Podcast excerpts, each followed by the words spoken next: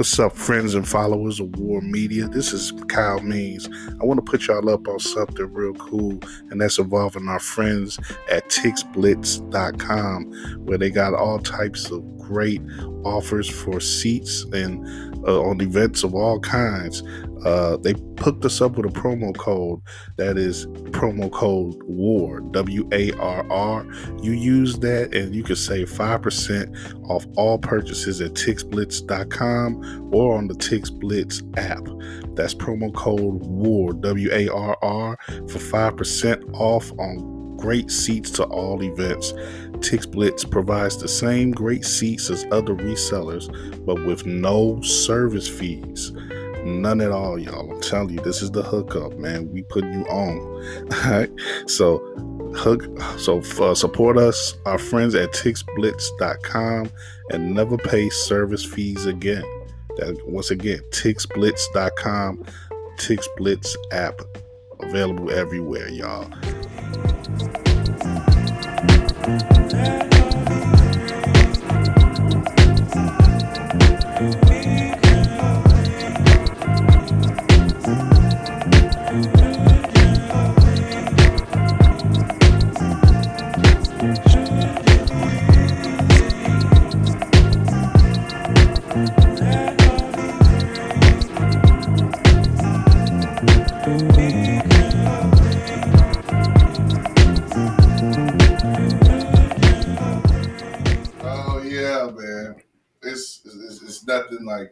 Sitting back and uh, enjoying some laughs with a friend, and uh, that's what we're doing right now. Special edition of Running with War. Your man Kyle Means here, editorial director of War Media, and was sitting right beside me. We're in the G14 classified uh, area here, so we that's that's why I'm getting is one of the first times I get to record at the same. We've done well. We recorded several before, but we haven't done it. You know, we've rarely done it. But it's the one and only Brandon Scoop B Robinson is with me. He is in Chicago. I'm not gonna tell you where specifically because I don't want y'all rushing him. but he's in Chicago, and it's always a, a blessing and a, and, a, and a privilege to see my man when he's touched down in the shot. I feel the same way about you.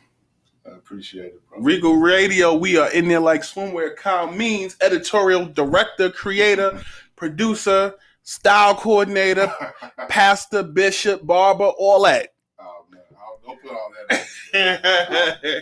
I couldn't stand up to that type of scrutiny, man. But you know, I'm, I, I do what I do, man. And then Brandon, you definitely do what you do. Yes, sir. And you know, we just, like I said, just taking advantage of this opportunity We sure are. to do.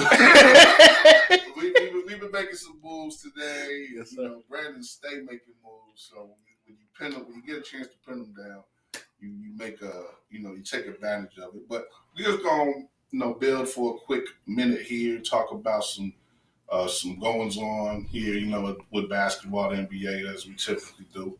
But uh, I'm, I'm gonna start you out though on with a little uh, trivia, test your test your brain Uh oh. you know, because I know you were, uh, you know, you you you you're you're a historian as well uh, as, a, as an expert and a, you know uh, an insider and everything. All the stuff they be saying. I love I love the game of basketball, brother, Yeah. as we all do. and you appreciate you got appreciation for the Bulls and everything. I, I surely do. the ages and everything. Yes, sir. Now, recently, the Bulls had their most recent 50 point scorer in DeMar DeRozan. Mhm. He dropped a 50 this, this, uh, fi- what was it, uh, the, uh, Sometime this season. yeah, yeah, it, was, it, was, it wasn't too long ago. Well, he, just, he just did 50. I, I was thinking he did like 55, but it was just 50. Right. Now, of course, Jordan has the most 50 point games for the Bulls. He has 30 even Okay. there are two, four, 36 50 point games in all for the Bulls. I'm gonna give you I'm gonna give you two others who scored 50. Chet Walker, that's way back in the day. Mm-hmm. He's had a 56 point game. And uh I'm gonna give you I'm gonna give you Zach LaVine. I mean, you know, that, that's kind of an easy guess. Zach LaVine is, is a current Bull who's had 50 points well. Sure. Okay. Now, there's so that leaves two other guys. So Who are they? Yeah, who who are they? Like, uh, who, give me give me one. One one's anniversary is today. Derrick Rose. No, Really? yeah, It's not, never had a fifty point game. It's not Scottie. not with the Bulls. It's not Scottie. Not Scottie. Um. They both played in the two thousands. They both played post dynasty. Jimmy Butler. You got it. Butler, Ooh, Butler's had- ooh. Butler's had two of them. Okay. He had two 50 So- point games when he was with the Bulls. You need me to give you one more. Yeah, and that said in the last one anniversary is today. Not Mirotic. Nah, Um, guard. he's a guard. yeah, you, he's a good. He's a friend of yours.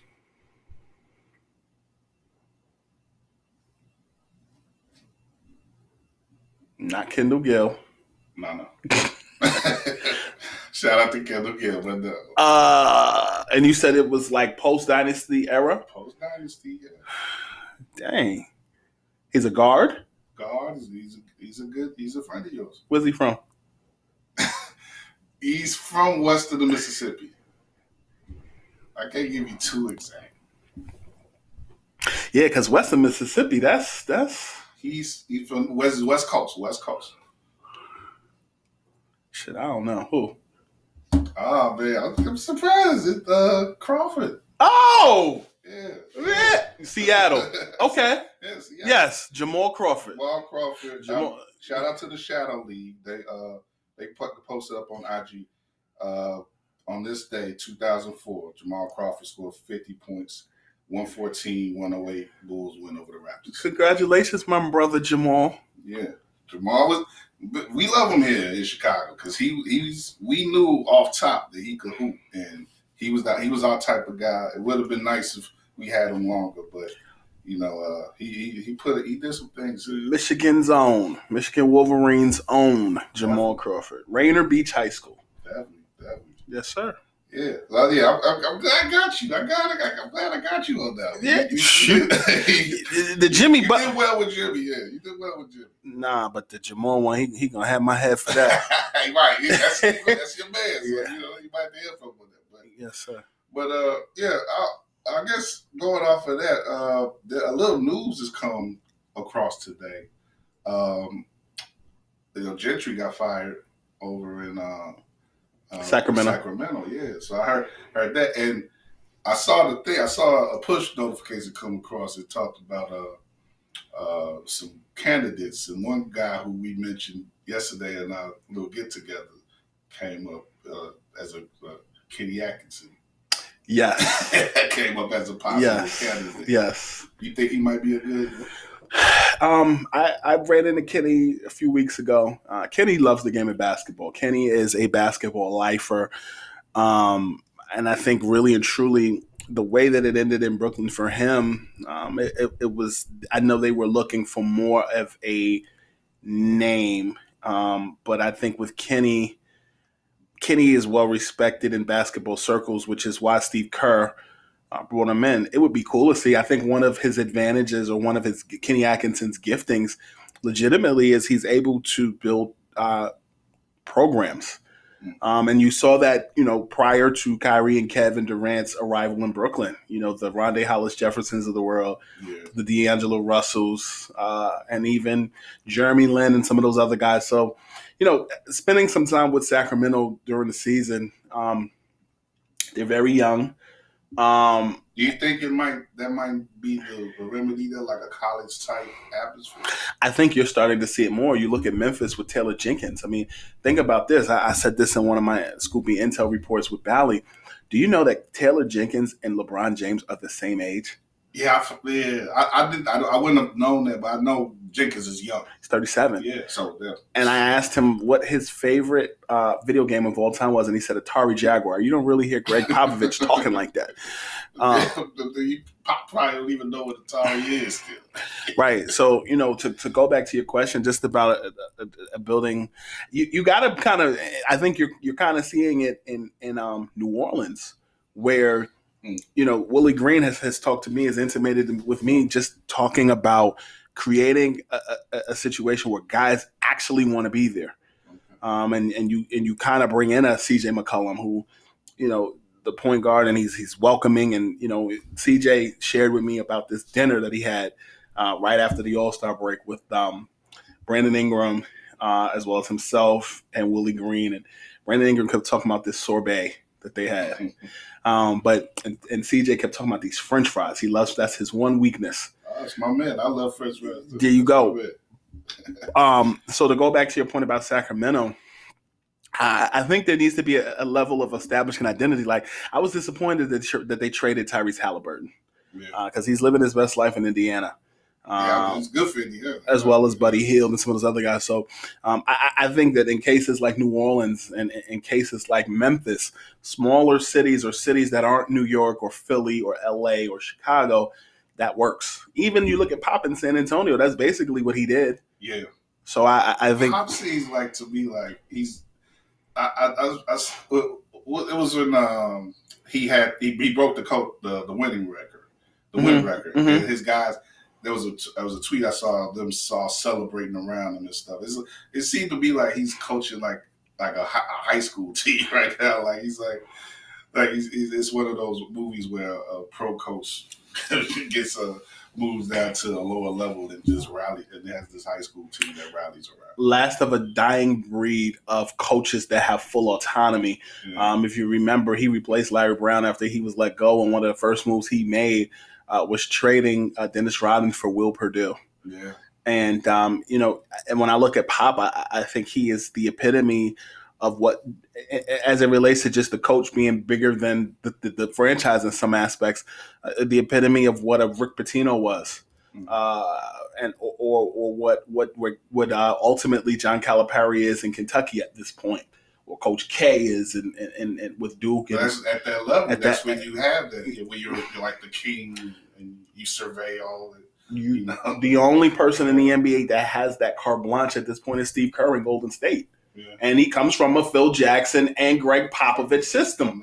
The only other person who has that, Doc Rivers had that in Los Angeles with the Clippers. Um, he's a name within Philadelphia, but it's not the same. Yeah.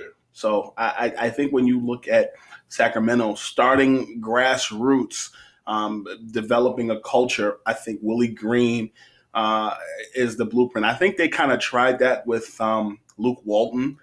I just think that Luke, after the whole Lakers situation, as far as coaching LeBron and being the same age as LeBron mm-hmm. and managing all of those uh, personalities in the Brandon Ingram, Lonzo Ball, LeBron James, Julius Randle, Sacramento was kind of like. Um, once once you have um, prime rib steak, you can't go back to hamburger helper.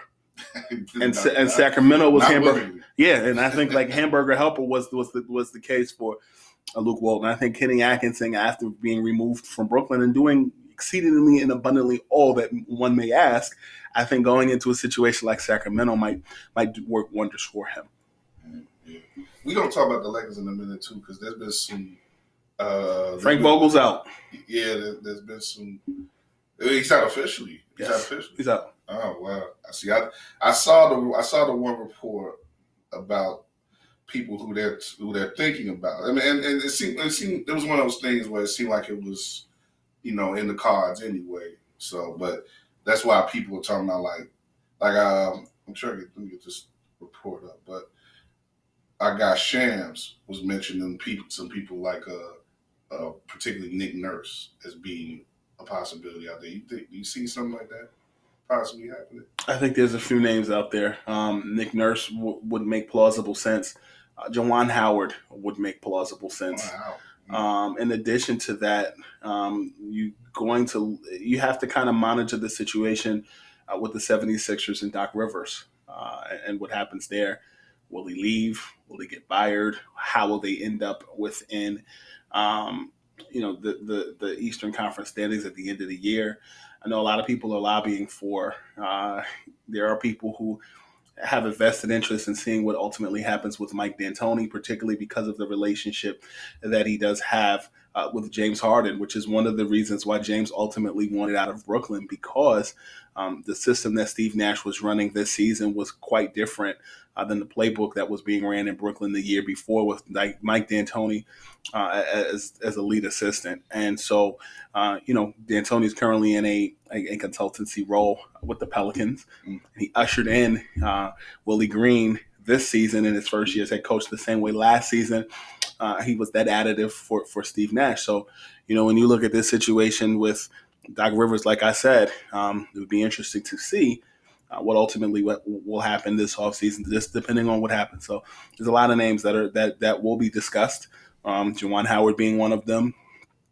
Um, and, and I also think that, uh, or rather, Frank Vogel exceeded a lot of expectations in Los Angeles, particularly with winning that championship in the yeah, bubble. Yeah. Um, Juwan Howard was somebody that was of interest, and partially because of the connection to Rob Pelinka. Uh, they were both teammates at Michigan. Michigan yeah. um, I know that uh, the other portion of it uh, is so Frank Vogel is represented by the same talent agency, or rather, they have the same agent as um, Frank Vogel, Phil Handy, and Juwan Howard. All are represented by the same talent agency. Uh, as, as, far as representation, uh, Phil Handy will be a very interesting uh, dichotomy this summer, as will be uh, David Fizdale. Uh, well, Fizdale will they will they continue to hire in house and have Fizdale become he's the lead assistant there now? Uh, will, will, he will he assume that role? Um, so th- there's a lot of things that people will look at. I know they're looking for names. I'll be honest with you. I think one of the biggest mistakes that the Lakers made was not hiring Ty Lue, and because yeah, he, that's looking pretty obvious at this point. Mm-hmm. Yeah, and you and you let them go cross town and next see, door in, the, in the same door, building, not even cross town, but next door. Yeah, and, and it you know the Clippers are in a position at least with all their issues that they've had, you know, injury wise and stuff, they're in a position to get in the playoffs. And these Lakers have had less, way less uh, uh, excuses, really, way more, you know, less yeah, less excuses than the Clippers, I would say. And not even in the way. I think the Lakers are in an interesting situation um, because I know that there are many people in that organization um, that were not really fans of Frank Vogel uh, this season that I've spoken with. Um, do, you, do you think that was like from the higher, from the higher, or just players? No, no. I mean, like from his from his initially being hired, or was it just like a turn that happened this year? They wanted Jason Kidd. I can tell you that yeah. LeBron wanted Jason Kidd. Um, mm-hmm. I know that Jason, one of Jason Kidd and LeBron's biggest regrets uh, were that they were never able to become teammates in the NBA. Okay. And being in, in Los Angeles as a coach and a player or assistant coach and player was the consolation prize the fact that they won a championship. Um, I can tell you that that um, when LeBron came to Los Angeles and when uh, Luke Walton was the head coach, uh, LeBron's preference was LeBron and Magic Johnson's preference uh, was um, anywhere from Jason Kidd and Mark Jackson. And I think you remember from my reporting back in 18 and 19, I was mm-hmm. saying that. Um, the only issue with Jason Kidd uh, was uh, the past transgressions as it related to domestic violence yeah. uh, issues that were uh, implicated back when he was in Phoenix, and the fact that you know Jeanie Buss is the, the governor of of the Lakers, and the optics of that in many people's minds was that that wasn't a go. Um, and the fact that Frank Vogel had exceeded those expectations uh, in year one uh, as a head coach. Yeah. And so it was hard to get rid of him after that. And you had you had Kidd waiting in the wings, but then it was like, okay, we can't get rid of Vogel now. So Kidd was like, okay, well, let me go up to Dallas. And it it's like this. Dallas is looking, you know. Vogel was hired to be fired, yeah. except they couldn't fire him. Yeah. Kidd was the voice of reason. And last year, Dwight Howard not coming back and ultimately signing with Philly, um, they ended up going in the Montrezl Harrell direction. Mm-hmm. And you did not have JaVale McGee and Rondo. And as much as Dwight Howard was upset that he couldn't get the money that he thought he deserved, uh, I can tell you that in the playoffs, when the Lakers um, played the Rockets that year in the bubble. Dwight was frustrated with Frank Vogel because of his playing time or lack thereof in that series. Mm. Uh, as and but when you think about that situation, and I know that that situation was repaired, they really needed him in that series against Denver. Yeah. And that series against Denver, he was rested because he didn't play in Houston. But ultimately, he went elsewhere. I feel like the Lakers messed up the nucleus by letting Rondo, by trading Rondo, or not giving Rondo what he wanted, um, by letting Dwight Howard walk, bringing in Montrezl Harrell, um, and really trading Kyle Kuzma for Russell Westbrook. Yeah. Um, Kuzma is living his best life in Washington, having a team of his own. And that's a team, you know. Not, that's a team, you know, for, for those who don't know artists. You're seeing them pretty close up front because you're based in that area now. So, so yeah, it's a team that um when I'm when I'm in town, but but that's a team that's that's um you know really building around Kentavious Caldwell Pope as well as Kuzma as well as Bradley Beal who's been out, and they brought in Porzingis who's loving the role that he's in as a as a as an actual center, uh, seven foot three, um and and can really do a lot on the floor. So the Lakers, I think we're in a. I think anytime you're on a LeBron led team, you got a three to four year window. Yeah, and, and, and uh, after, after that four year now, it's like you, you had the title, but you missed the playoffs twice. It's that's kind of rough. Well, the first year he was there, that was the groin injury. Yeah. The second year they won a championship. This is year three, right? Last year, yeah, this is your last year, yeah, last year was they lost to Phoenix. Phoenix was yeah. that much better. Yeah. Year four, they didn't even make the playoffs. Yeah, this, this and year five, it's going to be interesting. So now you're going to start discussing, well, what's Anthony Davis's future? Um, and this all goes back to 2018 when Space Jam was a thing. LeBron and the Lakers. Was it going to be Kawhi, LeBron? Was it going to be KD LeBron? Mm. Anthony Davis was always in the cards. This is taking you back down memory lane, all the things yeah, that were yeah. going on with the Lakers. But, yeah. You know, now we're also looking at concurrently with Brooklyn and what they're going to do. And can they get can they get it done this year with, with the three headed monster that is Ben Simmons, uh, Kevin Durant, and, and, and Kyrie? And that window is starting to open up, and we'll see what happens. so, think, are we going to see Ben at all before? the playoffs in? Folks that I've spoken with um, have always. He was supposed to come back the week after that Philly game, okay. and he got the epidural shot. Um, he's been practicing with that team all along. Um, they're telling you a little something different than what's actually going on, and they're in the they're in the practice of uh, the best interest of the team. Um, but as it relates to him coming back directly to answer your question, I'm hearing uh, it could be later in the playoffs. That's wild, man. This is like I, I don't understand why he, you wouldn't have him at least ready right away for game one. Or, or what, what they what they got playing. So they got even for the playing. Like why wouldn't you have him ready right away for these this playing game? I mean, back back issues have been an issue, but also they want to get it right. Um, I think that the one thing that the Nets, I, I feel like in a situation where they got uh, Ben Simmons in the trade. Um, they got rid of Harden, and they actually, in a lot of respects, retooled. The Nets um, gave up Jarrett Allen, and that was supposed to be their center of the future. Yeah. And when I look at the Nets overall, while I like Nicholas Claxton, to me, he's a role player center that is developing chemistry by day with KD, Kyrie. And when I look at what the Nets got and getting Drummond, I think that was a very smart move. Sure. Because you you you get what you left with Jarrett Allen by committee, with Claxton, and with Drummond, and with a four-five and Kessler. Uh, that's going to help them. But in addition to that, where the Nets were a little naked was the fact that Joe Harris has been out all season, yeah, and they got a shooter in Seth in Seth Curry uh, who, when healthy and his ankle is on par, um, is going to help them, uh, particularly when Kyrie and KD are commanding that double team. Now you add Ben Simmons in a situation where he doesn't have to be Philly Ben Simmons. He can legitimately be uh, a defensive stopper. Uh, and, doesn't have to put up 30 or 40 a game in order to be effective. He, he can get you a quiet 15 to 20. Yeah, yeah it's, it's going to be interesting to see. We got the games tomorrow, right? Right quick. Uh, you know, you got the cat. I say Nets hosting the Cavs tomorrow, and uh, uh Clippers and T Wolves. T Wolves, uh, you know, we watched them last night against the Bulls. It wasn't, you know, not a serious game at all, really, because uh, everything was set up already uh, for both sides. But I, yeah, I like I like what Minnesota's done in the second half of the season, man. They, like you say, they they're busy. but uh, right quick, what, what do you think about those two games? How do you think they're gonna play out? I think it's gonna be Brooklyn, and I think it's gonna be the Timberwolves.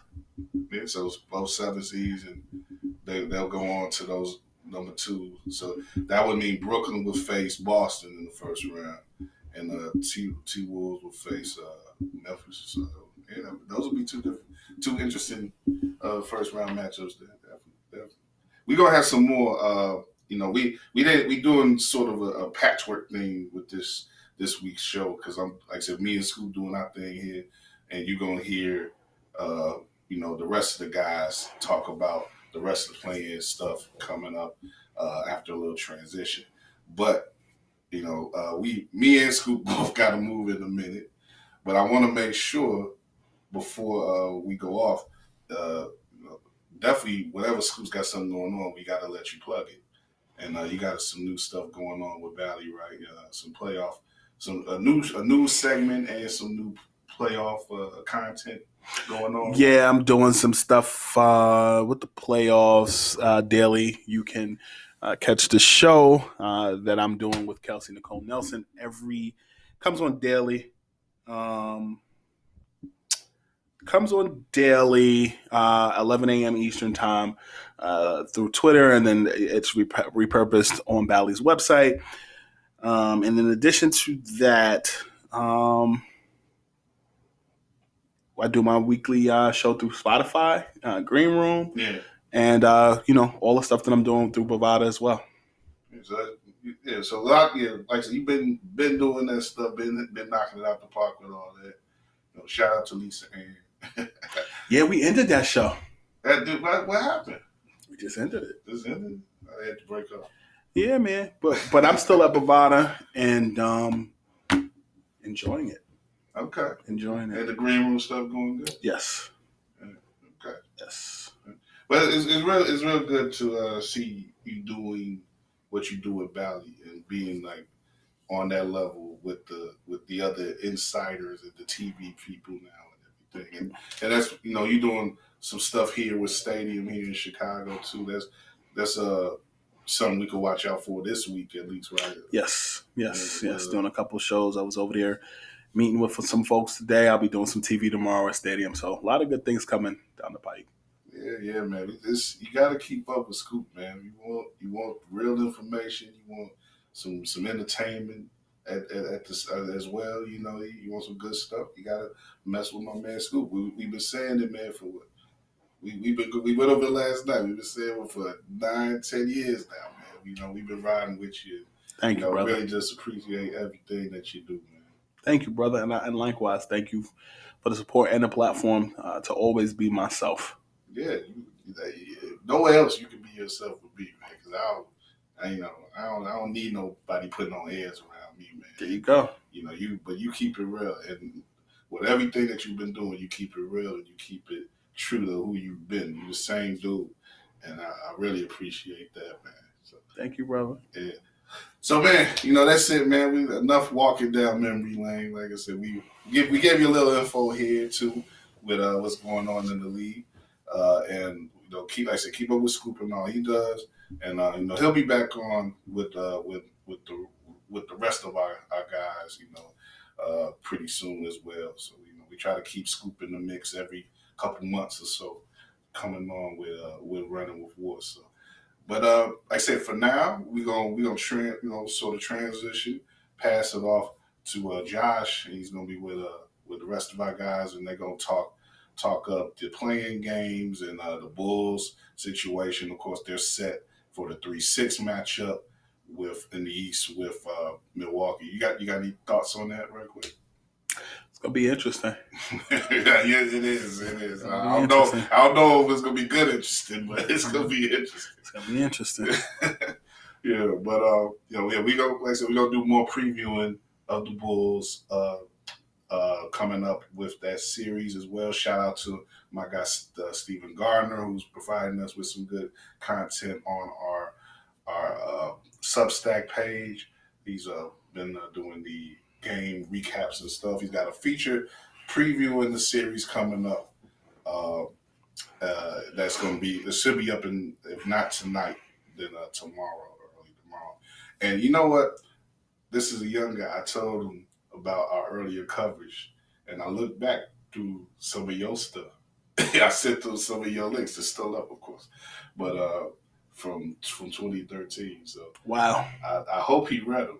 I think he did, that was it. That took me back, you know, reading some of that stuff that you did, man. Yeah, that was some of our first uh, st- stuff we ever ran on the website. Humble beginnings, sir. Definitely, definitely.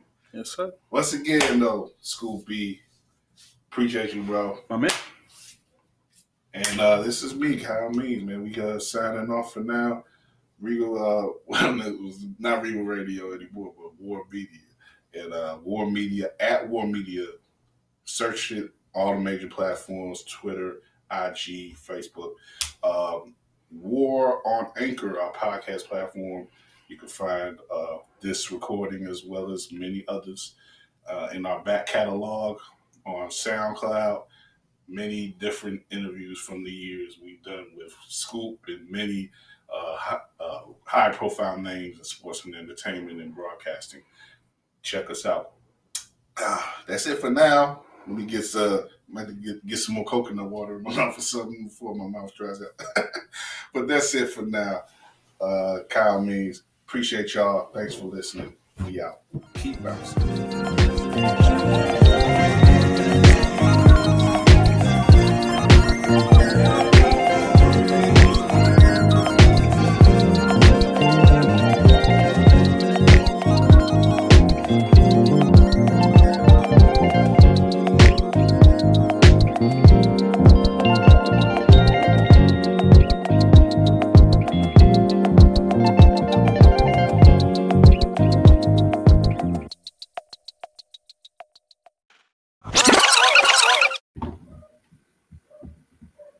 Yes, sir. Y'all know what time it is. You thought this was Kyle? No, this is your boy, Joshua M. Hicks. Get the get it right.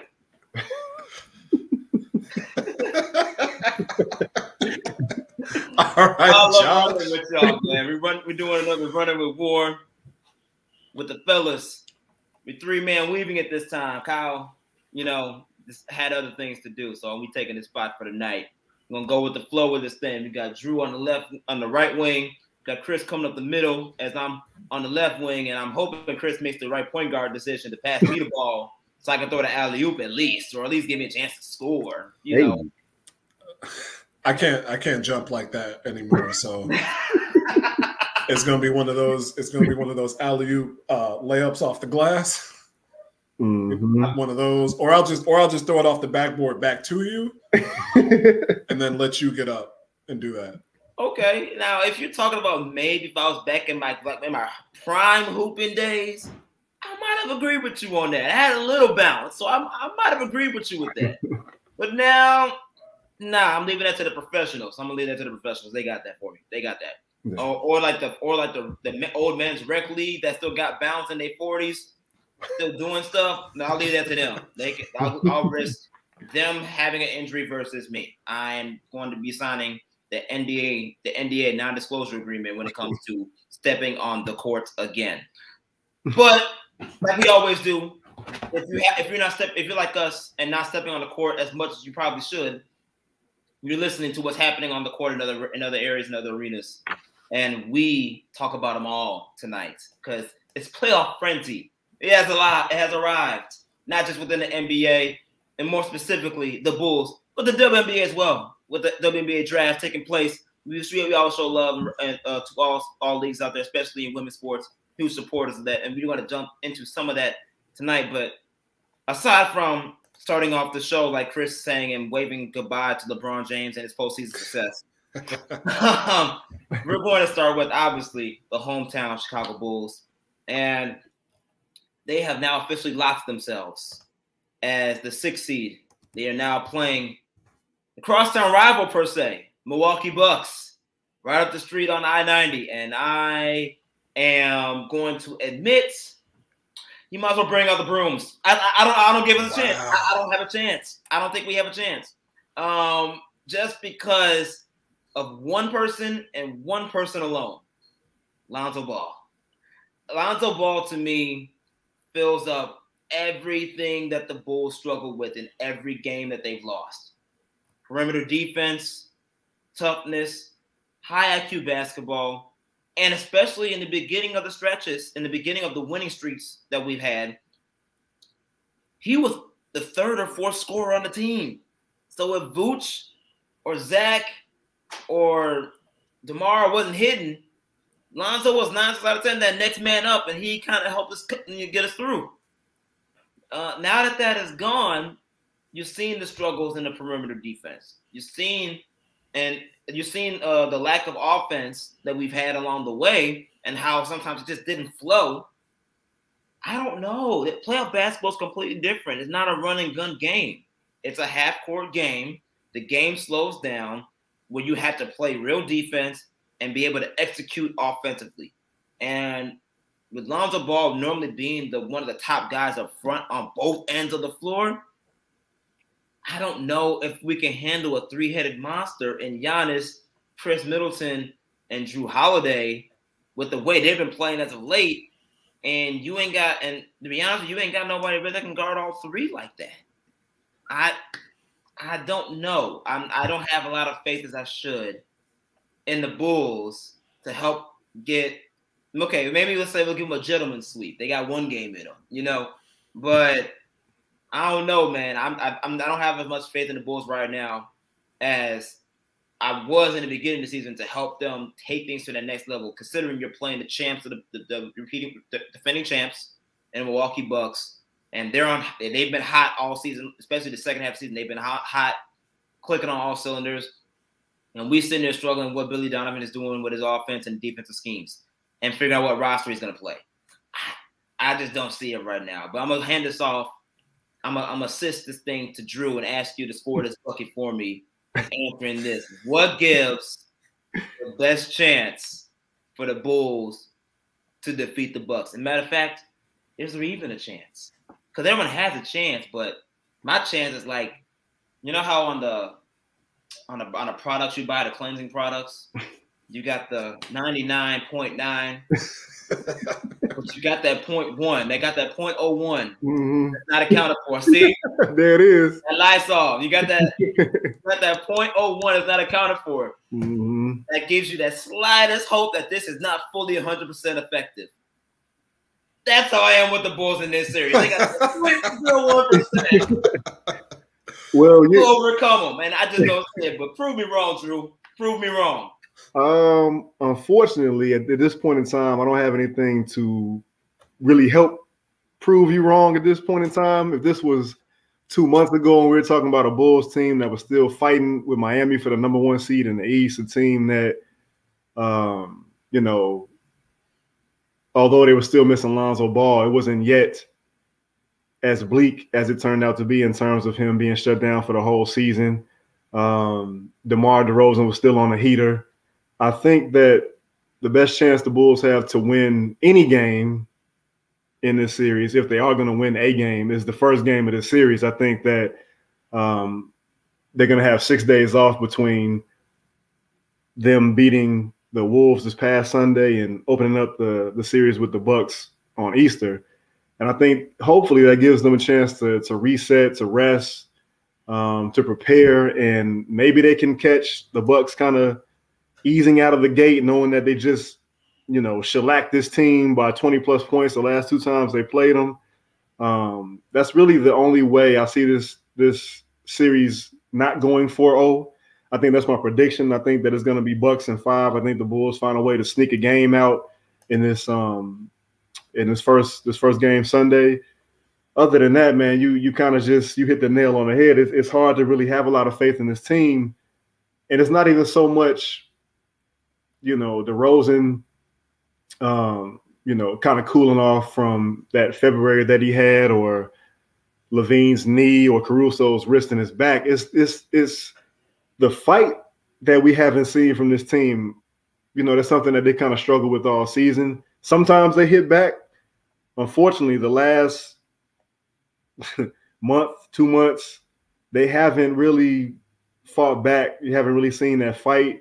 And that's that's all I really want to see. I'm not really even going into this series with any type of notion that they have a chance of winning. I just want to see them compete. I want to see Patrick Williams and Ayo Dosunmu um, and Zach LaVine pick up some some things against you know the defending champions, three guys or the, the defending champions who have three guys and and Giannis and um, Jrue Holiday and, and Khris Middleton, who maybe they can learn from, maybe not directly, but just in terms of how they're being guarded or or what they do against these guys um, defensively. Just something to kind of maybe be a springboard for next year. But outside of that, the Bulls will be lucky to get a game, I think. I, I got to agree with you. I apologize, Josh, if you wanted to to bridge that, but I'm I'm in the same boat. I will say that the game against the Clippers, uh, a couple of about a week and a half or so ago, that was one of the better showings that I've seen from the Bulls in the season, not just in the second half of the season, which was abysmal, but that was a very, very quality, a good quality game. You saw some good things from Patrick Williams, who's been on a nice upswing to finish the year. Uh, DeMar was playing at MV, MVP caliber level through the fourth quarter and overtime. And they pulled out a game that they really should have lost. The Clippers are a solid team. Reggie Jackson is playing the best basketball of his career. And even though it's a game at home, uh, Los Angeles was leading that game by double digits in the last quarter. The Bulls were able to come back and take the lead. They nearly won it, had DeMar hit that third free throw uh, near the end of regulation. But that was a quality game. However, they finished the season after the All Star break 8 and 15 and losing Lonzo Ball and Caruso for extended stretches, but losing Lonzo Ball for the remainder of the season really decimated their defense. And it even with Lonzo, it will be tough sledding against against a team like Milwaukee. If you have a team like them who finally got over that hump with a player like Giannis, who is absolutely brimming with confidence, still plays with a chip on his shoulder, born out of losing two teams like the Bulls in 2015, uh, 20 in 2015. Man, it's tough to beat those squads. We were questioning the Bucks before last season then they got a couple of breaks against Brooklyn, came back against to uh, from a 2-0 deficit in the finals, and now they're the defending champs. As uh, the Portland Trailblazers said in the book breaks of the game, it's recounted after they won this the title in 1977 and 78. They were they were losing the game, I think, to Philly, and they just came back, overwhelmed the team, and Lloyd Neal was in the locker room and was like, "That's why we're the fucking champs." And that's the kind of swagger that teams like that have. The Bulls could sneak a game out. It could be game one, it could be game three, uh, could be game four. Honestly, it could be any of those games because they still have a lot of talent. And that's a chance for uh, both the young guys on this team, Ayo, Pat Williams, Coby, to get at least a game in where they shoot it very well and play inspired basketball. And for Zach to have his first real, really, really good shining spot on the postseason stage, Zach's got to play a good series. I, I, think if you're looking at the future, Zach has to play a quality series, at least three out of the four or four out of the five games that they have, or three out of the five games that they have, because the Bulls have to be looking towards next season. They, they know with the way things finished out, this isn't their year. I thought they were a long shot to be an Eastern Conference finalist, even when they were playing their best, just because Philadelphia, Milwaukee, Brooklyn were still there, and Miami, who cemented themselves as a quality squad. But now it's kind of a let's let's let's make sure we push this team, make them play as hard as possible, maybe get it to game six if we can, and then look towards next season, build on what we have and then we throw our name in as a finals contender.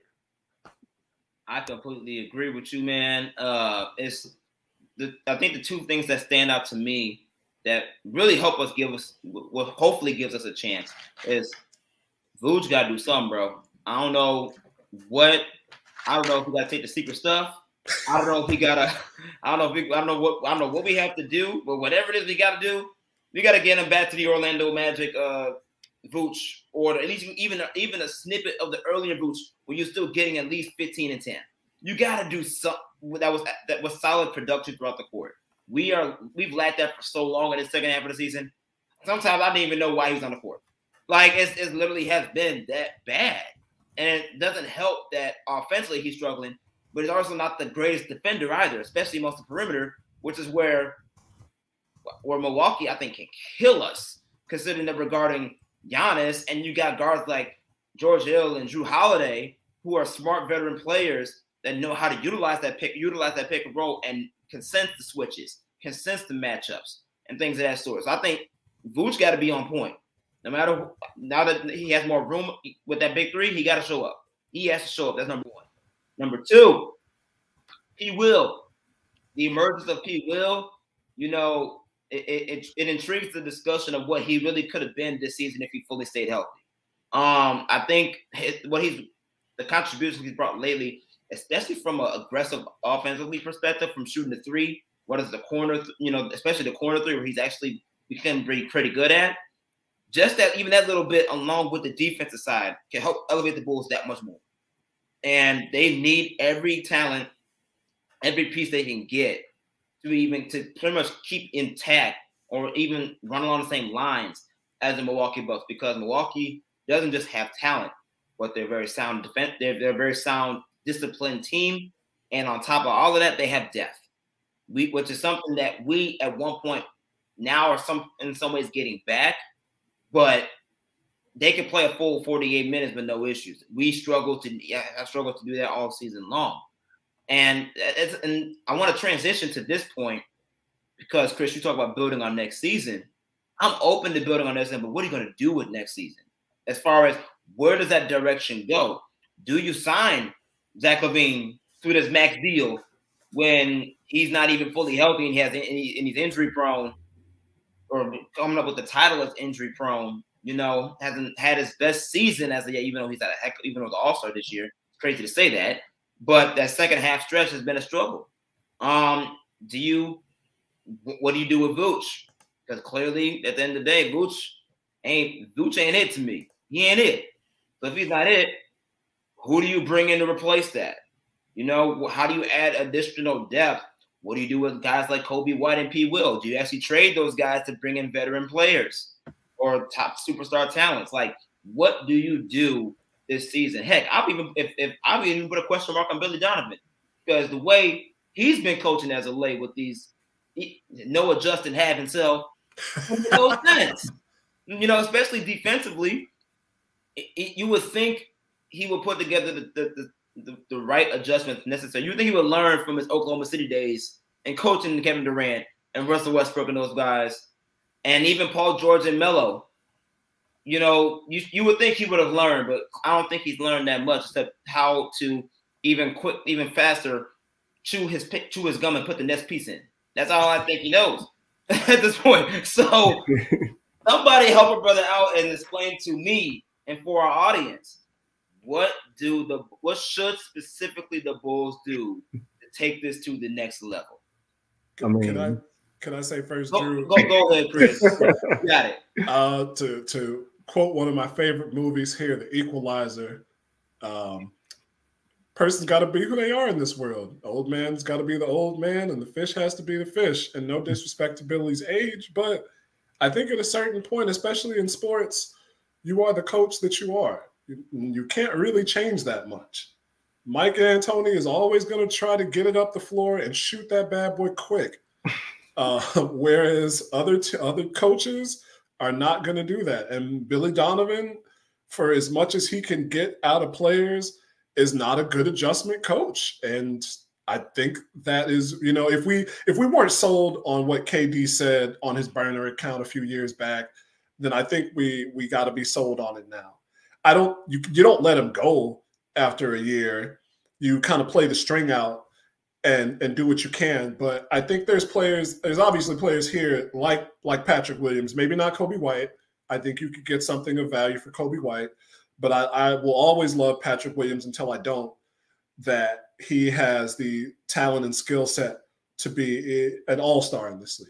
Not not a superstar, not all NBA maybe, but an all star. maybe all maybe all defense, maybe all NBA third team, but for sure an all star. So that's a guy I keep.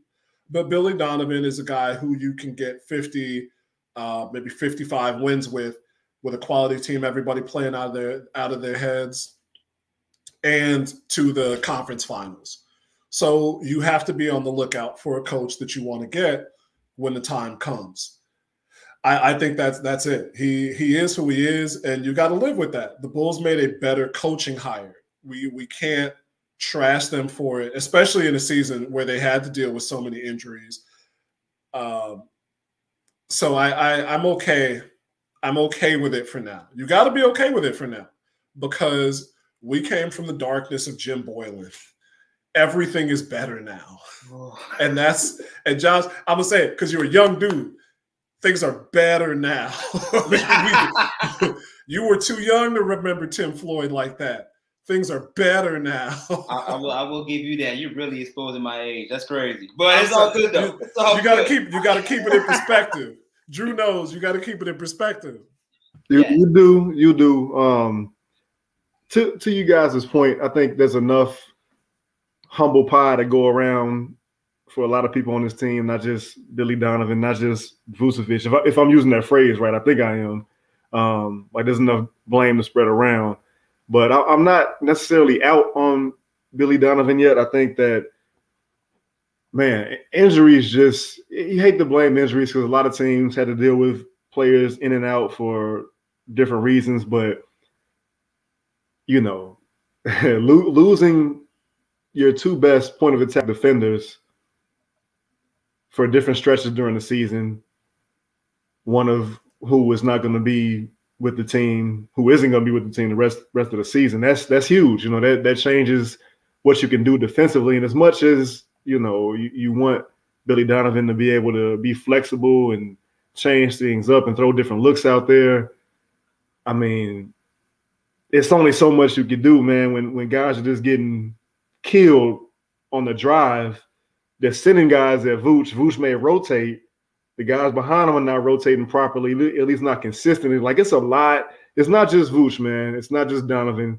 A lot of people on this team are culpable, and it's it's part of the reason why it, it got so frustrating watching this team because between DeRozan and Vucevic and Dosunmu guys with you you would think have chips on their shoulders for different reasons. You think they would come to the court just with a different air about them especially in these games that they've lost to uh, the higher ranking teams above them, the Heat and the the Bucks and the Sixers and the Celtics of the world. Like you'd like to see them put forth a better effort.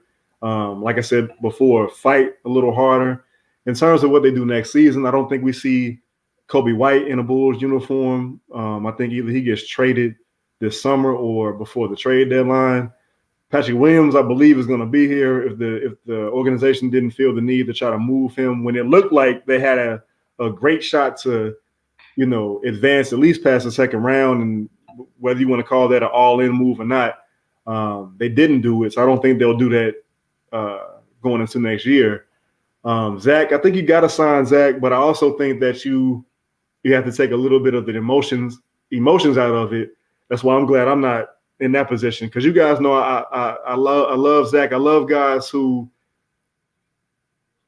in the same kind of ilk as Michael Jordan. Hear me out. What I mean by that is guys that have a lot of talent, but they don't just rest on their laurels. Like they try to push that talent and get every ounce of it um, that they can out of themselves.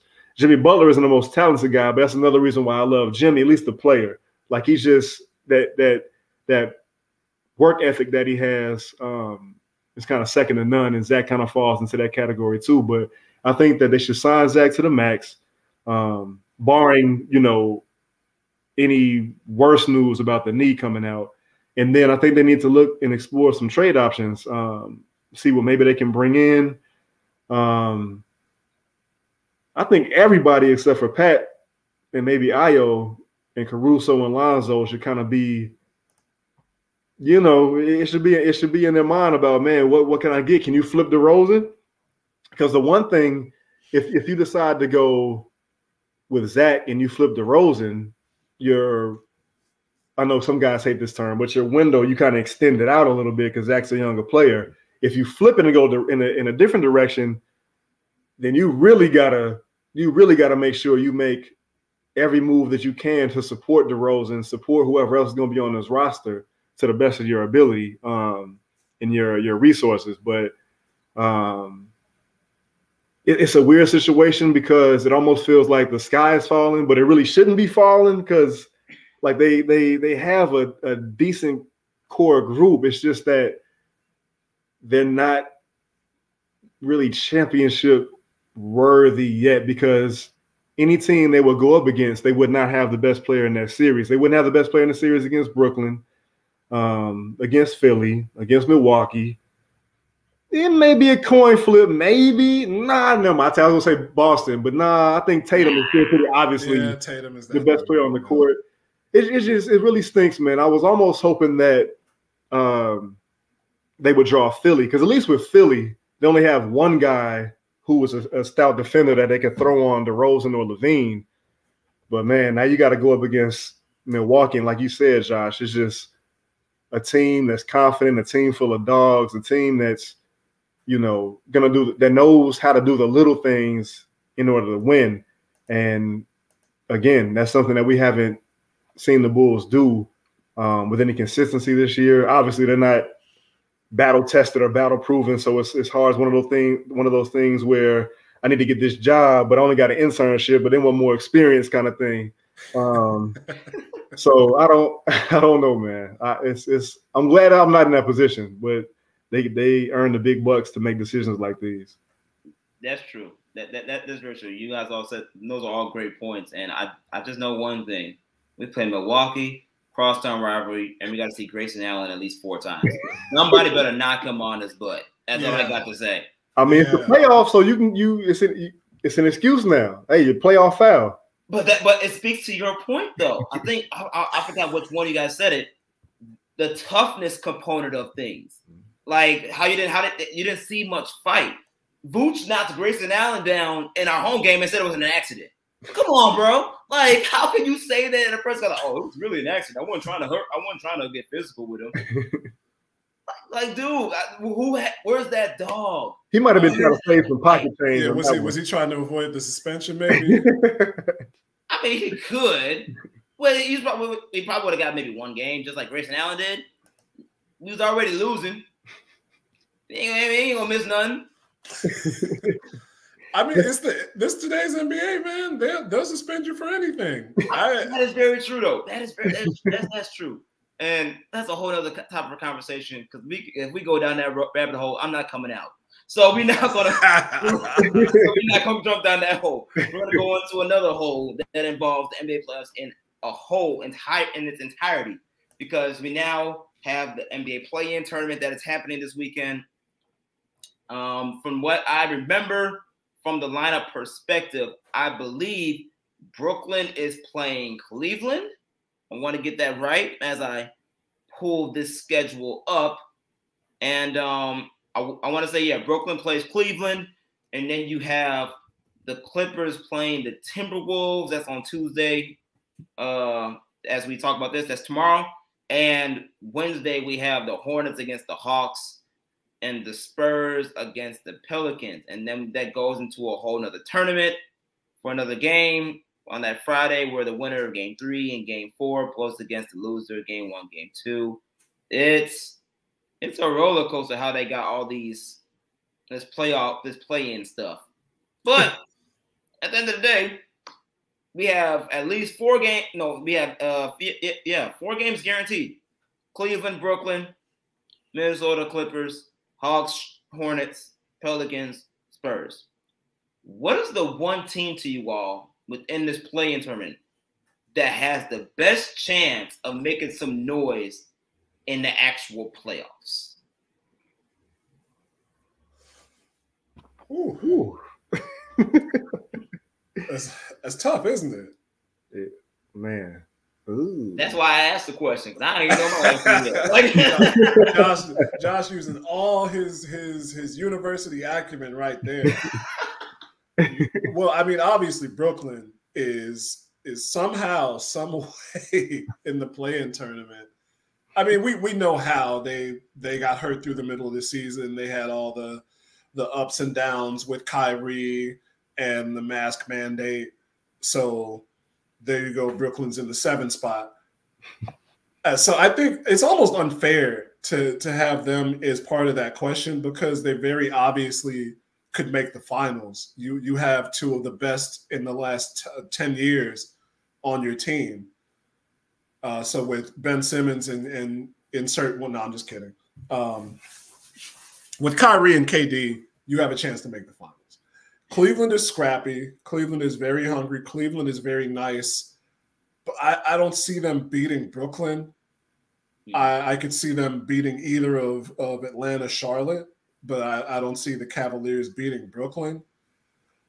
The funny thing, though, on the other side, the Clippers, who who stretched and clawed their way to that eight seed, are intriguing, even in a strong West, because, like I, I said before, they have Reggie Jackson playing some of the best basketball of his career the last two years. He is he is on swag 2000, um, and they have a, they have a quality team. And Tyronn Lue is a quality coach who is a defensive wizard. And and just to just to interject really quick, we talk about Billy Donovan and a guy who maybe is a little averse to adjusting and, and throwing different lineups out there. Lue is like the opposite. That dude will piece together. He will MacGyver some lineups and, and, just, and just to see what happens. Like I, I, I like this team for that. I'm sorry, but go ahead. no, I was gonna say exactly. I didn't want to compare him to Billy Donovan because I was, I was probably just being too nice. But Tyronn Lue is the is the exact opposite. Exactly like you said, Drew. He will throw whomever and and whenever onto the floor to see what he can get out of it. And it's not like they have um, just you know islands of an island of misfit toys out there. They've got Terrence Mann, who has shown a great ability to play in this league as well as get under Luka Doncic's skin, mm-hmm. and that's an important thing to have. Even if they lose that first game to Minnesota, which admittedly I have not watched the volume of basketball that you both have this year, and I was a bit surprised to see Minnesota land where they did, which is 10 games over 500, not the seventh spot. It's still competitive out west, but 10 games over 500 is really good for Minnesota and Anthony Edwards. I, I think that the Clippers have the veteran edge there. Uh, it's tough for me to see them uh, if they get that seven spot beating Memphis in a seven game series, which is why I would probably, if we're talking just about noise from the play in tournament, I would put them behind Brooklyn. I, I would put them behind uh, even even Atlanta or or Cleveland. I don't want to dismiss Cleveland out of hand, but it, it it's hard because they're they're up. They're a young team, even with Kevin Love, and, and they've got their their best players outside of Love are their young upstarts. I, um, it's hard. It's hard for me to see them getting a getting ahead now in the future, yeah, but but now is like a stretch to me. This is the best the East has been in a while. Yeah. Very good points, man. I, I think I agree with you uh, in terms of, of the West and the Clippers, particularly particularly if they can win that first one and just lock up that seven seed and not have to play another game um, to get the eighth seed. Uh, just because, like you said, man, uh, between Reggie Jackson and and and Paul George and just the surplus of wings that they have, man, um, on, on, that roster, I think they can they can make life difficult for a lot of teams. Only though if they if they're able to get that that seven seed, because if they fall um, into that A spot and have to play Phoenix, I don't really like that matchup for them. Yeah. Um, unless Kawhi was there, but you know we know how that goes. Um, in terms of the East, I, I like you not dismissing Cleveland, especially if Jarrett Allen is is you know ruled uh, healthy enough to play, um, and that could make for a very interesting matchup if they lose at seven eight to Brooklyn, Atlanta beats Charlotte, and then Cleveland and Atlanta have to match up. Yeah. Um, because I was gonna start to say that I think the Hawks could could make some noise if they get in as the eighth seed and have to play Miami, because Miami, as as well as they've played throughout the season, and obviously they're the number one seed in the East, they struggle a little bit to score in the half court, but their defense is great. Atlanta's defense is not very good, but they got Trae Young, um, who can be a nightmare uh, for most teams. Um, I guess it would just kind of come down to, you know, how, how Miami defended him and how maybe they can not allow him to hide on defense the way that he was able to do against New York last season. I think that you know Spoelstra might be able to, as good as as good of a coach as he is, be able to make sure that Jimmy or somebody is punishing that matchup um, on the other side of the court. So that's that's a really good question that you posed, Josh. But um, if I had to choose, I'd probably go to Clippers in the West. I'm I'm in agreement with with Chris there, and then you know what? I'm I'm gonna say Cleveland. I'm gonna just go Cleveland. All right, Cleveland. You know, just the length that they have again, with the caveat of Allen being being back and and ready to go because Mobley already came back from a I think it's an ankle injury, uh, maybe five games ago. So they can get kind of that that regular starting five that they were playing so well with. Maybe they can you know upset the Heat in that first round. Maybe.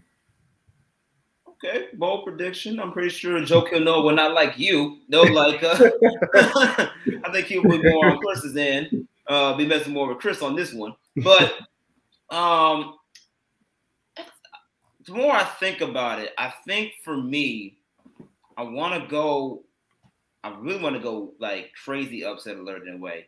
I want to go with Minnesota, and this is why. Anthony Edwards has arrived. and the fact that he is here with KAT right next door, right next as, as, as the side piece, as a side guy, man, it's that's gonna be deadly in the play. That's gonna be deadly in the playoffs for for whomever they play. And I like the fact that they do have the youth on their side. They have they, do have uh, a little bit of experience, especially because you know KAT's finally been to the playoffs before. You can't forget what D'Angelo Russell has been to that team and how he's part of that Brooklyn Nets team that upset uh, I forgot exactly the team name, uh, the team, but they they they upset uh, on that Brooklyn Nets team in the first round that year before Kevin Durant and uh, Kyrie Kate got there. I, I think it was the Raptors they upset. Um, um not too I know sure. what you're talking about. What team was that? yeah, I, I, I forgot the I forgot the actual team. I want to say it was Toronto. I can't. I'm not for sure, but they did upset that series. Uh, they weren't the favorites of that series, and they won. That was led by D'Angelo Russell. And I think him having that, not having that, uh, that confidence, knowing that he can do that um, at a high level, bringing that with Minnesota to the playoffs with a hungry Anthony Edwards who can give you a good 25, 30 game easy, along with KAT, who is on a mission to prove people wrong uh, this season. You know, he's been, he showed it with the three point shootout. He, you know, he's taking it personal this year.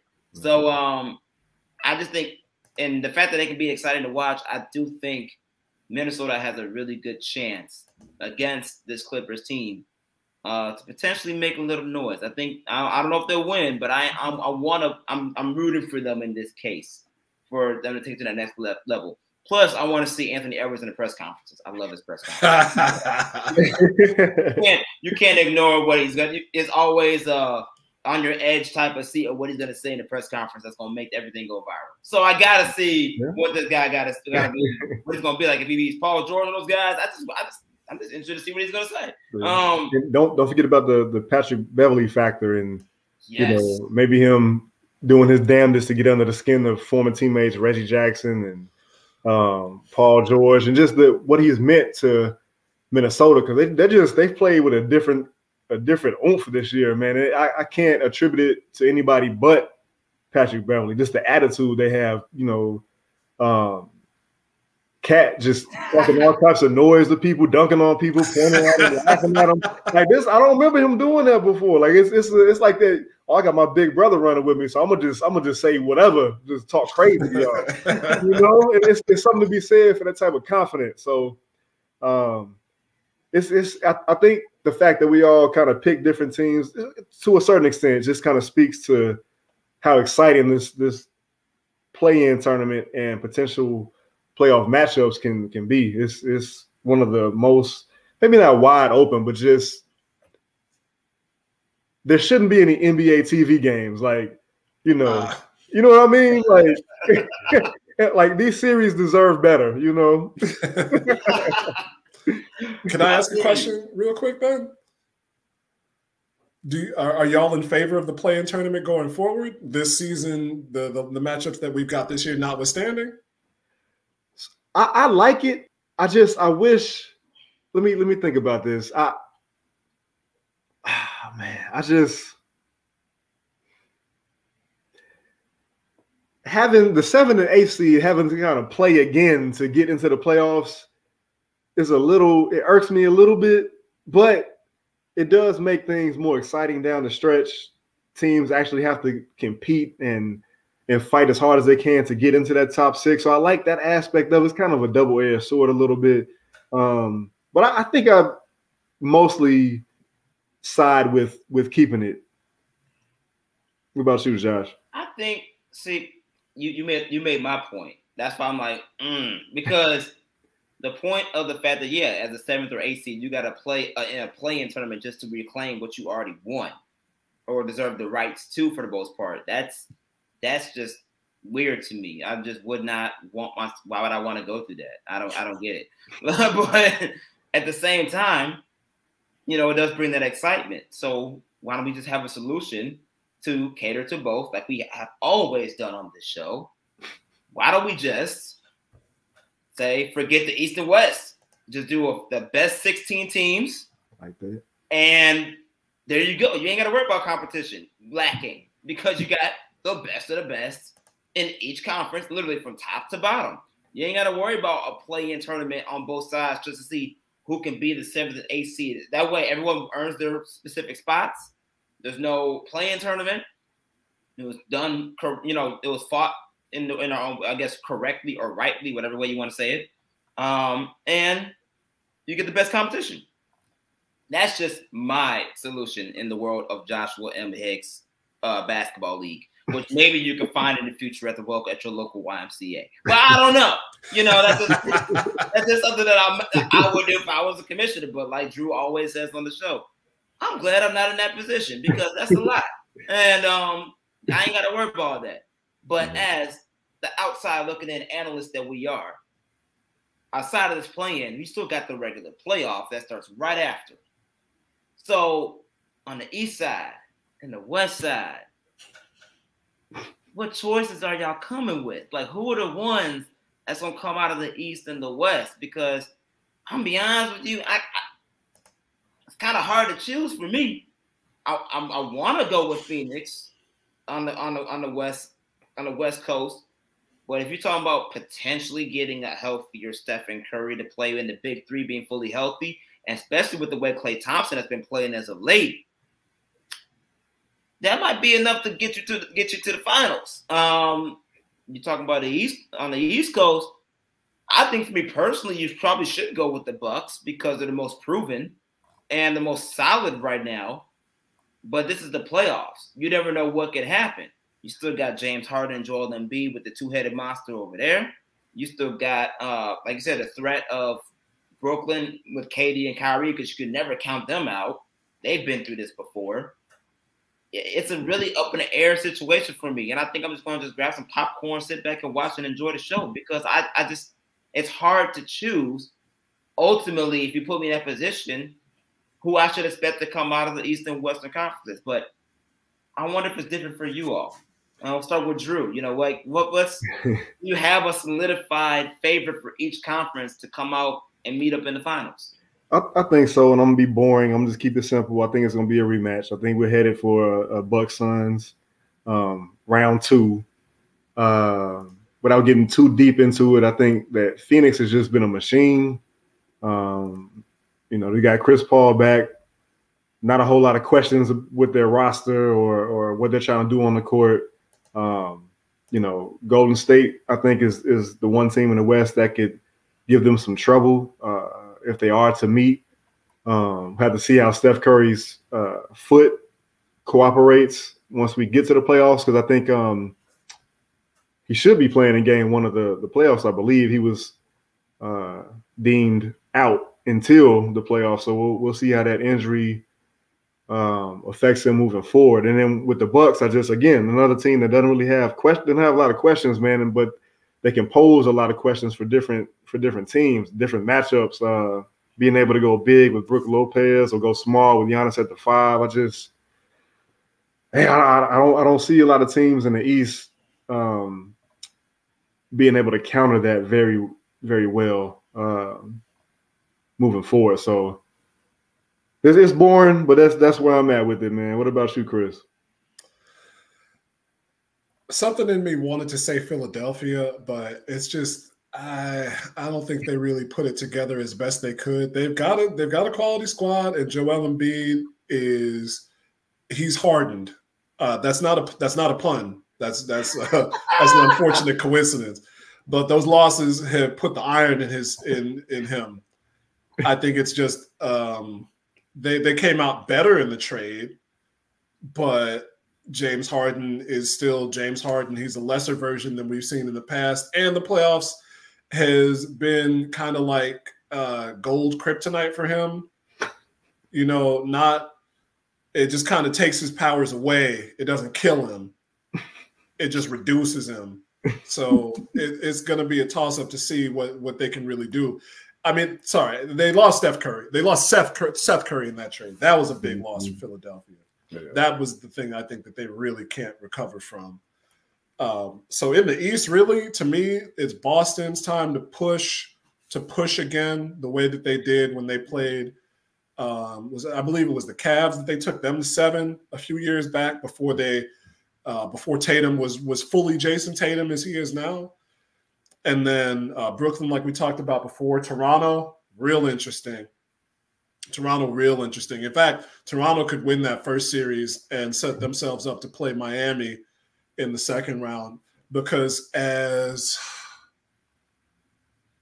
I think it was my guy from roller derby up in Canada, um, Dylan, who said that Nick Nurse was going to coach the pants off Doc Rivers in that first round, and he very well could do it. Plus, Toronto, after a year, a year down, has has gotten their guys uh, headstrong um, headstrong quality players plus Scottie Barnes and put it and put together a very good season.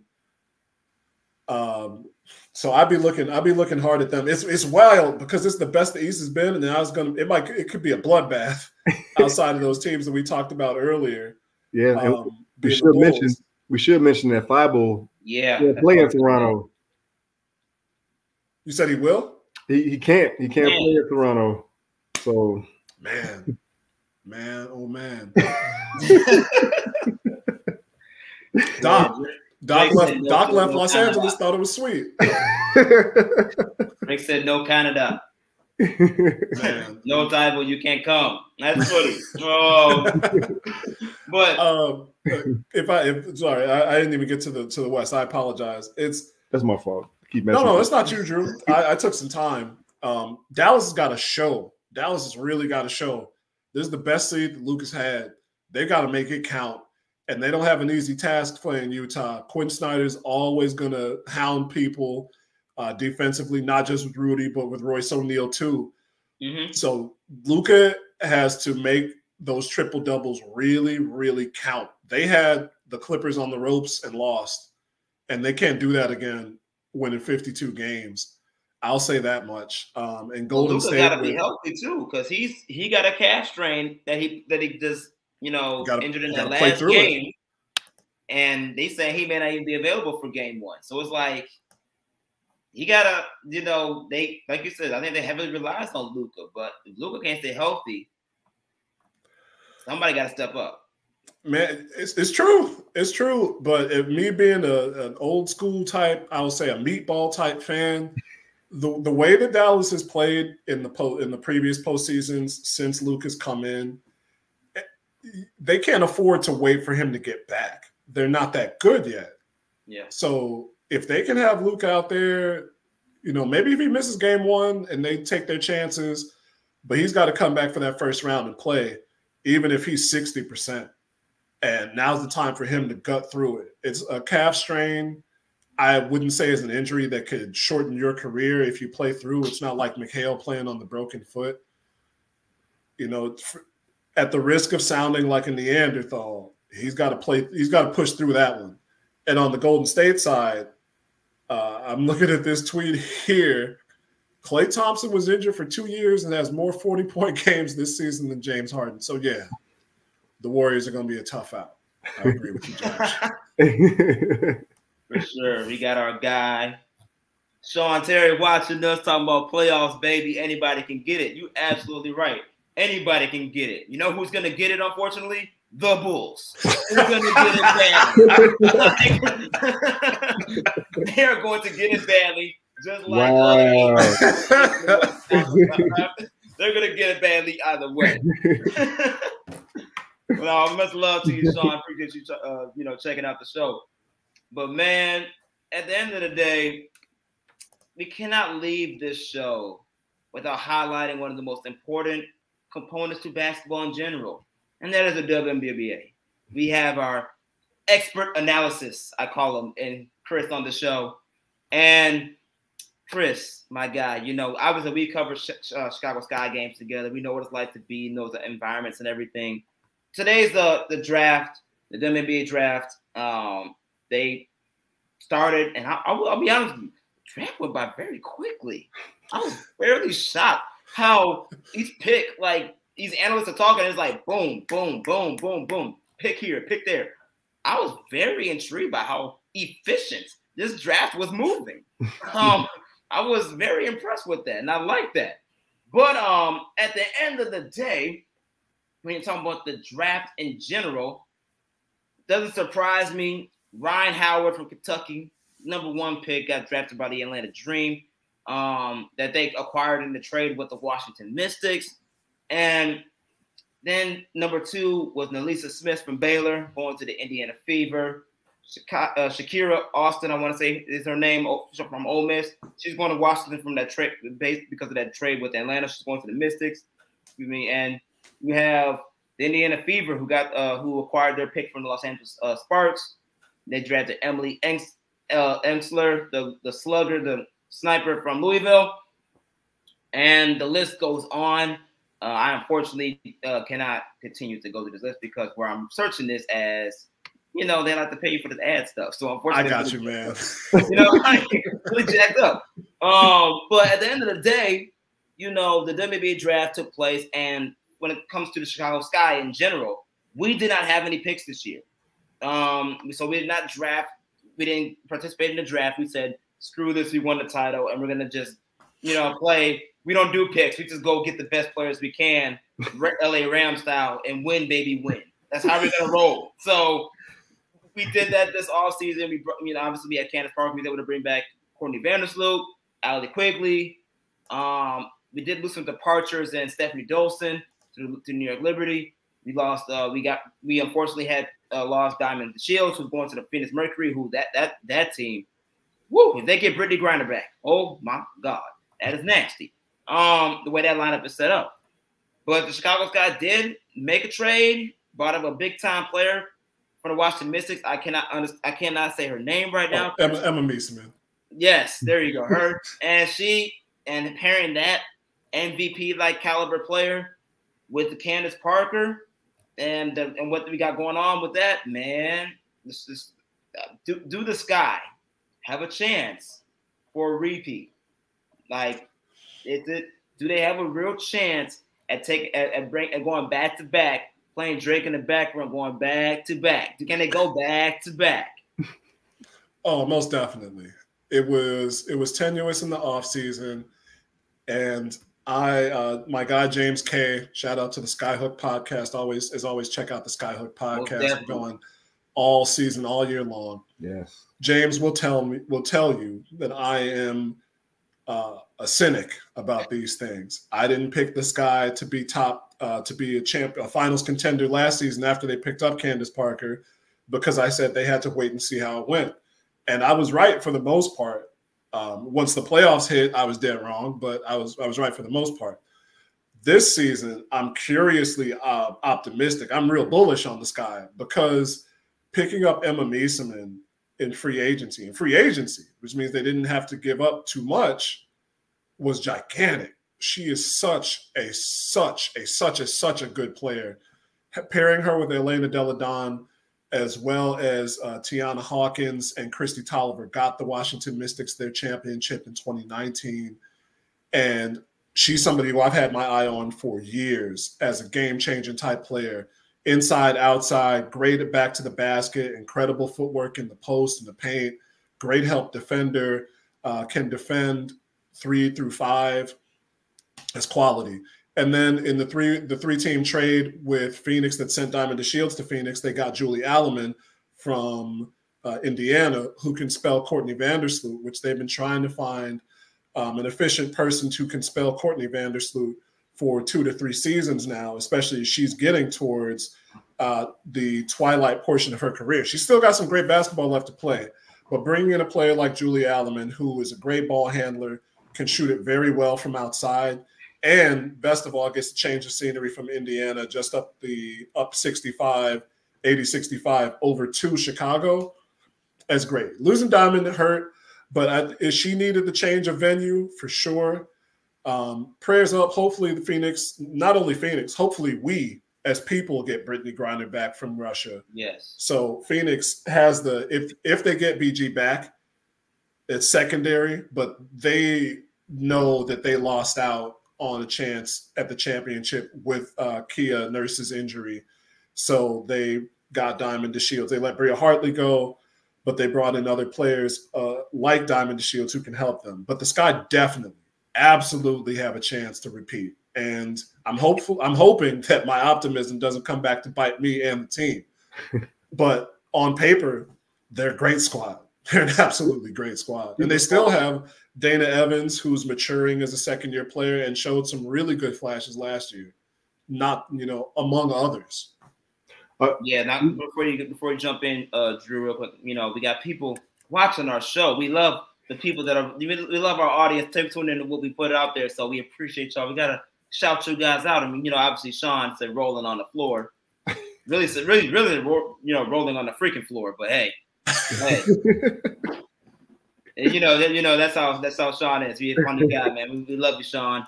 Uh, much love to you, brother. And Chris, you got Chris. I'm pretty sure you know this person, Meg Fenway. Hey, Fenway. No, and he got got them dirty. Okay, I gotta let me let me come back and explain it. So yeah, you, you have this, to this is because I'm in, I'm intrigued by what by what this means. So please elaborate, sir. Th- this is very true. Uh, Destiny Henderson, standout player at the University of South Carolina, who won the uh, the team won the championship last week. Um, Sky players were really looking at her before the Sky traded their draft pick because she had a seven steal game in December and they were um, people were really salivating like, "Yo, this would be a great person for this guy to get." And it's funny that she was all over ESPN's pre-draft coverage. You know, this is the time where we're in 4K HD TV, so and especially in the WNBA with so many uh, fashion-forward, creative people, the outfits were playing playing really, really well. And Destiny Henderson was all over. D Henny was all over that pre-draft um, coverage. And then she just kept falling down the board, falling down the board, falling down the board until she got picked by the Fever in the second round. Mm-hmm. At the tail end of the second round, I believe. Somebody correct me if I'm wrong. And my my my, dude Fenway out in in Toronto, one of the one of the craziest sports fan births of, of that I've ever seen. Uh, a person from Toronto who likes both the Boston Red Sox and the Boston Bruins, and then the South Carolina Gamecocks. You know, however that happened, was very upset that, and a lot of people were honestly, and it, it's true. It's weird to have a player that you play up that much, and then you just see them in the room not getting called and to speak to that efficiency you talked about, Josh, people were saying who were in the room, uh, my guy Owen Pence, they were only calling the names in the draft room in the second round of players who got drafted. So there would be silence. And then if somebody was in the room, they would call the name. On TV, we were seeing people who got drafted who weren't present and they were discussing them at the table. but people were just kind of waiting around to hear if their name would get called. And I think that makes it even more Twilight Zone ish to be sitting in that room that you've been preparing for for three, four, five years. And then you hear like number 12, then with the 16th pick, then with the 21st pick, and you're like, wait a second, where, you know, what's about to happen with me? so I know Fenway and a lot of other Gamecock fans are looking for the Destiny Henderson Revenge Tour to start in Indiana very soon. I don't know how uh, I don't know how well that's going to go, both for for Henny and the Fever. Uh, Fenway is other other than I'm going to say other than Chicago because we're cool. Fenway's not real big on the Midwest, so she was not happy that uh, Henny went to Indiana, but. The Fever got some rebuilding to do. We don't have a lot of time to discuss them on this on this podcast even though they have they have four first round picks and they did pretty well with at least two of them but they are at the beginning of a rebuild which is always interesting for any team uh, to watch either it can go very well or it can kind of crash and burn on you and indiana a lot of people are looking at indiana and i think a lot of people are, are looking at them to kind of crash and burn with it so it'll be really interesting for both Destanni Henderson and the indiana fever at large hmm. well, Henny got swag. I'll tell you that right now. You oh yeah, you saw the baby blue Yankee that cap. clean baby blue suit. Woo, boy, man! I was sitting like, okay, I see you. I see yeah, you in the closing line. You out here doing your thing. Support that. Just make sure you got men's clothes. You got the men's clothes for me. I'll, I'll purchase. I'll purchase. Just let me know. Just let me know. I will support. Um, but obviously, we talk about when we talk about the WNBA and the sky and everything. Like we always say and promote on this show, you a basketball fan, you should be supporting the WNBA too. And we and this summer is going to be lit because the Chicago Sky they're about to get their they, they're doing a redemption tour to, to go back to back. You know they got their ring, they're getting the ring ceremony. They're hosting the All Star game. I mean, Chicago gonna be lit this summer, fellas. This light skinned brother gonna get a nice tan. I'm telling you, because I'm gonna be out and about checking out these games and stuff, man, because Chicago gonna be lit for the WNBA. And obviously, I hope we all can, you know, we all make the efforts to go and attend these things, but also attend the Chicago Sky games. Come to Wintrust Arena. Put your money where your mouth is. You say you support the WNBA, show up because the WNBA deserve our support and our love as well, especially as fans of the basketball game. These women put a lot of work, just like just like any other athlete to progress, improve their games, and put on a show for all of us while striving to win those championships. And we should be supporting women in general, but for sure, women's sports if you are a, a sports fan. And that's we know War Media is going to do that regardless, but we are highly encouraging you all to do that. So definitely come out this summer, support Chicago Sky and what and what's going on over there at, at Wintrust Arena. You know, my alma mater, the Paul. We here all day, baby. You know that's Chris, I want to ask you one more question. One more question. Yes, sir. You got two sheets of paper in front of you. One is the Sky's roster from last season. The other is the what the Sky's roster looks like right now going into this upcoming season. Which one is better? This season. It's, it's this season, most definitely. Like right. I said, Emma Meesseman brings a whole new dimension that the Sky – didn't have with their front court last year. And that's crazy to say because they have players that I absolutely love. Uh, Stefanie Dolson is not just a fan favorite, she offers a ton yes. to any team she's on. She's probably one of the she's probably the best screener in the league. She can shoot the three from outside. Uh, she's not as mobile a big as there is in the league, but she can still defend in the post. And Stu Dufall plays the best when she's with Chicago.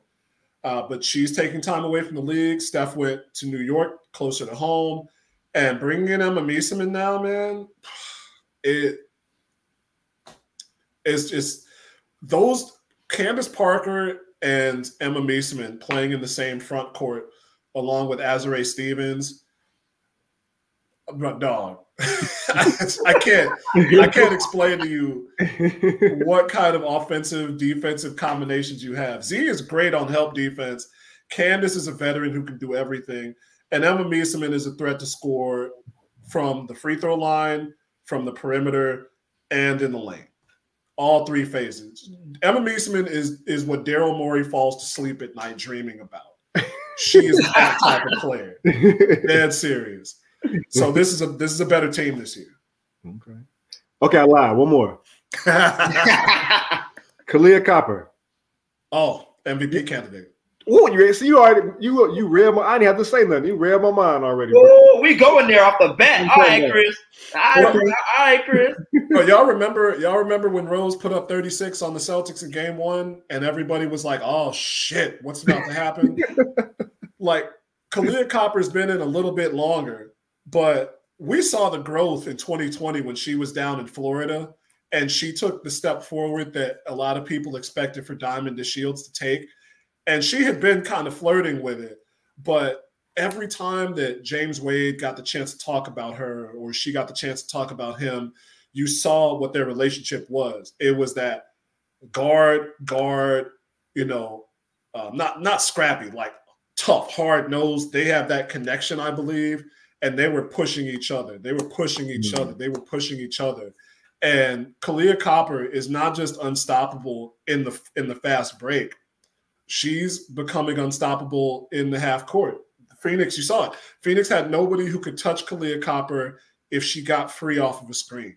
She was going downhill. She was getting in the lane. The only thing that was going to stop her was if BG rotated over quickly enough and altered the shot, or she got called for an offensive foul. And it's hard. I still think it's really difficult for guards in the WNBA, even though basketball is going to five out. It's still tough for guards to to win it, win um, MVP just based on stats. You have to rack up a lot of rebounds for a guard to do so. And so you see Maya Moore is on the short list of players who can have uh, games, careers like that, seasons like that. But Kahleah Copper, what she what she did last year, she was Finals MVP, and it was well deserved. She puts together a season like that, and she very, very clearly can, even on a team with this much talent, she can be an MVP candidate. I think the only thing that could stop her is the fact that the Sky are going to have so much talent and people shining on a daily basis if things go right. But yeah, Drew, she could be an MVP candidate. She could be the next the next great guard in Chicago since we saw Rose come through. I love it. I love it. I love her game. I love her fearle- fearlessness. The way she just constantly attacking and putting pressure on the defense, man. I, I love it. All right, Chris. All right, you better tell her to get on the phone with D Rose and figure out how to make that as, and you know prepare for that because there there is a lot of high expectations, especially since she came out the way that she did last season and in that finals run that really helped put the sky over the top of winning that championship. It's gonna be a lot of expectations for her to take that step moving forward. So uh, I'm definitely we definitely hope and expect that she can do that and that she will do that as we follow the Chicago Sky throughout the season. We know C Breezy and James K gonna be there uh, with the Skyhood podcast and, and the and the work over there. I'm definitely gonna find my way up there as well, and we're gonna we're gonna figure this. Th- we're gonna support the Chicago Sky and really see where they can take how how how much further they can really take this thing, and hopefully they'll be able to take it to that next level. One last thing, one last thing, Josh. Is Chicago getting the All Star game? Boy, if there were two, bro, there were three games last year that surprised the hell out of me when I really realized that not just uh, that putting that arena as for as contentious as it was and the way that Rahm Emanuel did it, putting that arena, Wintrust Arena, where they did was so such a good idea because that that vitalization of 22nd Street along that strip. And what was it the, the last game before the all before the Olympic break last year? That where David Aldridge was at that game. They played the Mhm. Mystics. Lori Lightfoot came out. She's a season ticket holder, but she was out there. There were so many random celebrities at that game, and it was also, um, I think, a, a high school basket women's basketball uh, camp that had happened around. So the arena was packed. They played a great game against the Mystics. Ended up losing in overtime but the buzz was palpable. And then that game three of the finals on Friday night, I talked to Andy Costable on my podcast, uh, What's Good Radio, and she said, yeah, that was like a going out night. We went, we watched the Sky blow out Phoenix by 30, and then we hit the town. And that's what that's what's to happen that All Star game, that All Star stretch. It's not to be All Star weekend because it's the summertime, but think about it. It's the summertime. That's what makes it so dangerous. Bro, it's the summertime shy on Cermak in Indiana, bro. 31st Street Beach is less than a mile away. Downtown is is is about two miles away.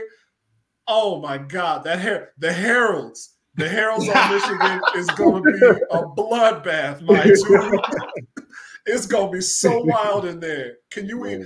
if you if you don't live in Chicago and you love WNBA basketball, you need to come to Chicago to see what the Harold's on Cermak in Michigan is going to be like after that All Star game. I promise right. you. Man. I promise. Ba- baseline success. Jerk Villa. Is it Jerk Villa? Jerk for oh my Oh, man. man. What's the spot next door to Reggie's? Uh, the the spot where all the like um what what people would call the the black brunch crowd hang out on Sunday. I'm I'm gonna go on Google Maps and find it right now.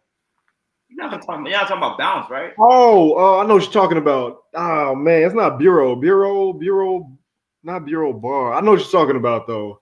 God bless it. I know what you're talking about. Oh, what is the name of that spot? That's killing me. Is it bureau something? It ain't. I don't think it's bureau bar. Is it bureau? I'm messing it up. I'm about to look it up, man. It's the Reggie's. Okay, it's the Reggie's on stage. Mm-hmm. No, it's Bureau. Okay. Bureau Bar. Bureau yeah, bar. that that spot's gonna be going on. Ooh, man. the Velvet Lounge. Yep. Oh man, yeah, yep. yeah. Oh yeah, don't even get the lounge started. Don't even get the lounge started. Yeah, look, look, look, Josh, look at Josh's face, man. don't even get that started. Ooh, yeah. Ooh, the perfect time to be single. All right. Um, as we end it, as we end this episode, man. Um, obviously, got some stuff coming up. Drew.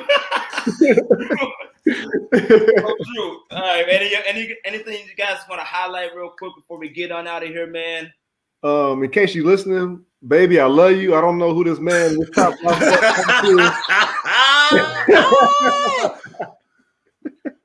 His opinions and viewpoints do not necessarily reflect my own. I just want to see some good basketball. oh, no, Chris, you got anything? as always, follow the follow the guys. I appreciate y'all having me back. Uh, COVID, your boy is down in, in isolation right now. So if you know anybody, I said this um, to my people at work. If you know anybody that's not vaccinated for any reason other than it would put them in a worse med, med, uh, medical spot than they would be now, slap them twice and tell them to get that shot.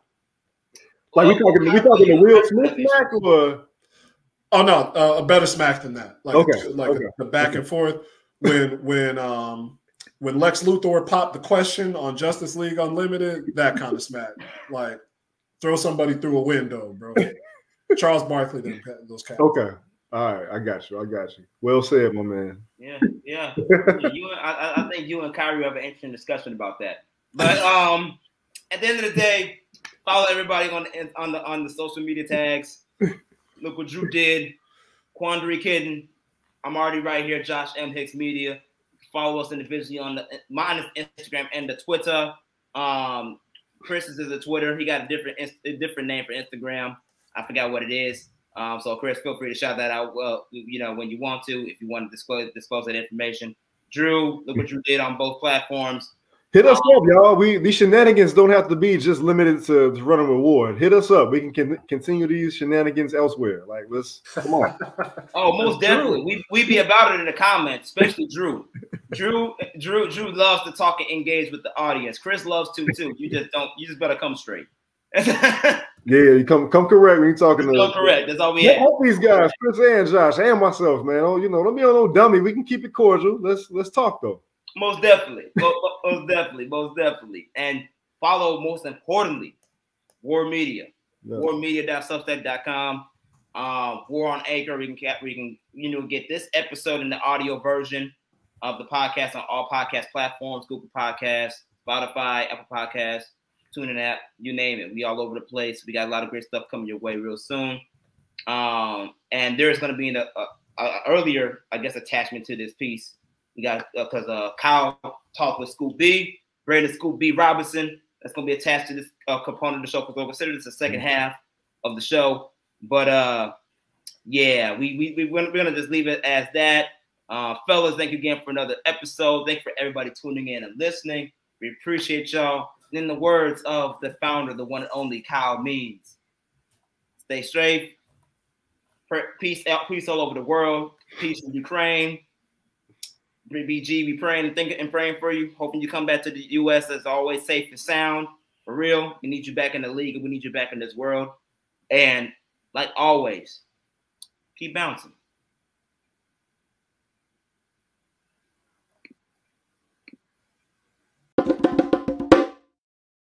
Want to go see your favorite college or pro team? Go to TixBlitz.